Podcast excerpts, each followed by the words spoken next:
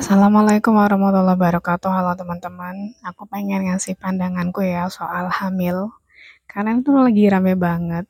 Jadi berawal dari sebuah tweet yang bilang kalau hamil dan melahirkan itu yang boleh mengambil keputusan adalah perempuan. Terus banyak yang ngekut dan ngebantah gitu kan. Bahkan ada satu yang menggelitik aku itu, aku nggak tahu itu dia ustadz atau apa gitu ya. Tapi kayak religius gitu loh profilnya. Dia bilang, uh, emangnya ada suami yang maksa istrinya hamil? Nah, di situ poinnya. Banyak suami yang maksa istrinya untuk hamil. Bahkan di lingkungan nyata ya, maksudnya bukan aku bukan baca dari dunia maya gitu. Adalah suami-suami yang misalkan ya istrinya punya anak tiga kok cewek, terus terus disuruh hamil sampai punya anak cowok. Atau kebalikannya, punya anak empat kok cowok terus terus istrinya tuh disuruh hamil lagi gitu loh. Coba satu lagi kali aja kita dapet cewek kayak gitu. Ada nyata. Terus ada lagi satu komen bapak-bapak ngomongnya gini hamil aja takut udah kayak mau nanggung beban dunia. Nah ini aku kalau ngelihat dua orang itu tuh ke mereka kayak nggak punya empati gitu loh. Kenapa? Karena satu mereka pakai standar diri mereka sendiri seolah kayak menutupi mata ya. Mungkin mereka cuma menganggap bahwa hamil itu perjuangan hamil itu kayak jihad hamil itu kan memang ada ya. E, kalau di agama yang diikuti orang-orang itu kan ya sama sih aku juga ya. Kalau di Islam memang ada teman-teman. Jadi kalau sakitnya hamil melahirkan itu dianggap nanti sebagai pembersih dari dosa gitu. Emang ada. Cuman itu bukan kalimatnya tuh nggak pas gitu loh. Jadi mereka memang aku ngerti. Aku juga nggak suka sama feminis-feminis yang terlalu mendewakan tubuh perempuan gitu ya. Maksudnya ya ketika kita bicara konteks hamil dan melahirkan memang udah saatnya pakai tubuhku otoritasku gitu loh perempuan. Cuman jangan pernah lupa teman-teman yang cewek. Hamil dan melahirkan itu juga harus uh, karena kita nikah sama suami ya memang harus terkoneksi sama suami untuk mengambil keputusan. Ini aku berbicara sebagai seorang ibu dari dua anak yang masih balita. Satu sulungku itu masih empat tahun, baru ulang tahun yang keempat, dan satu lagi si adik, anak kedua aku itu baru dua tahun lebih, tiga bulan. Dan ini aku lagi hamil. Selama enam tahun menikah, aku udah lima kali hamil, dua kali keguguran. Jadi kayaknya ya, aku agak pantas ya untuk ngasih uh, pandangan gitu. Kenapa? Kan aku udah tahu rasanya capek ngurus balita tengah malam pasti sulung tuh umur masih 18 bulan ya dia masih nyusu tengah malam aku harus nyusuin satu kanan uh, si kakaknya di sebelah kanan, adiknya sebelah kiri. Coba bayangin, itu aku kondisi lagi nifas, tidur telentang, satu anakku sebelah kiri nyusu, satu lagi sebelah kanan.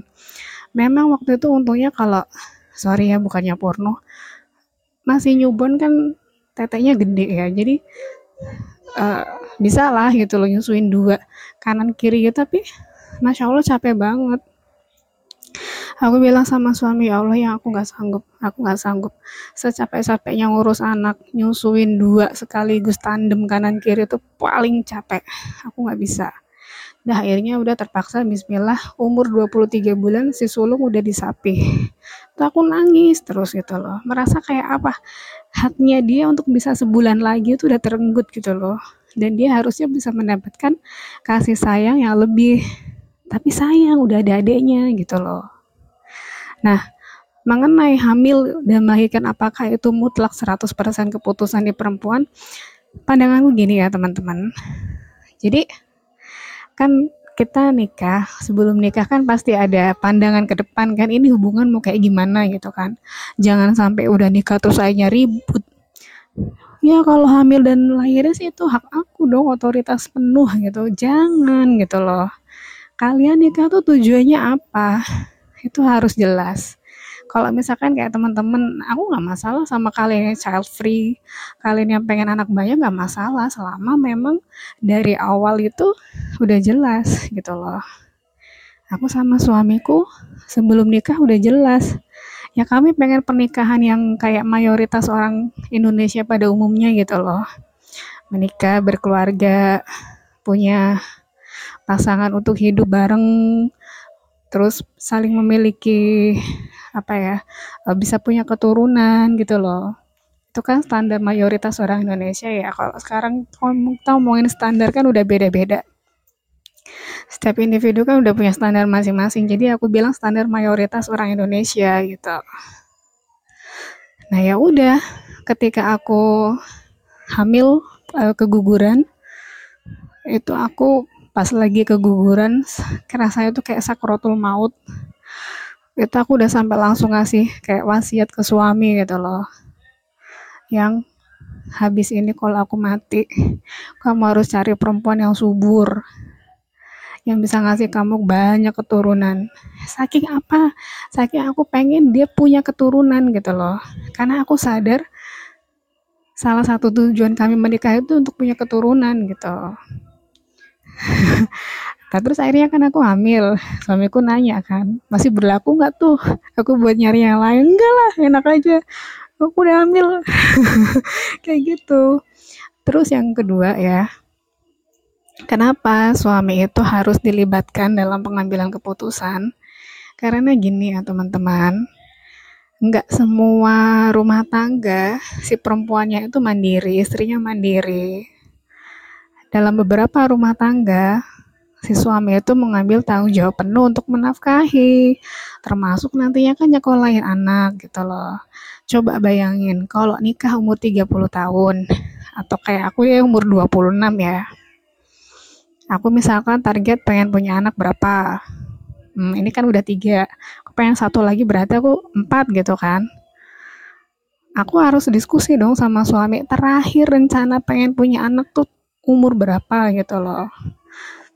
Misalkan aku pengen punya anak bilang ya udah uh, ini yang ketiga ini insya Allah anak ketiga kehamilan kelima nunggu lima tahun. Berarti lima tahun lagi ini kan rencana dia lahir aku um, berarti 37 aku umur 37 gitu kan. Suamiku umur 36 coba dihitung-hitung kalau sampai nanti anak kuliah lulus, lulus kuliah ya, paling enggak kan lulus kuliah 22 atau 23 kan umurnya. Berarti suami 36 ditambah 23, 59 masih sanggup nggak dia gitu loh.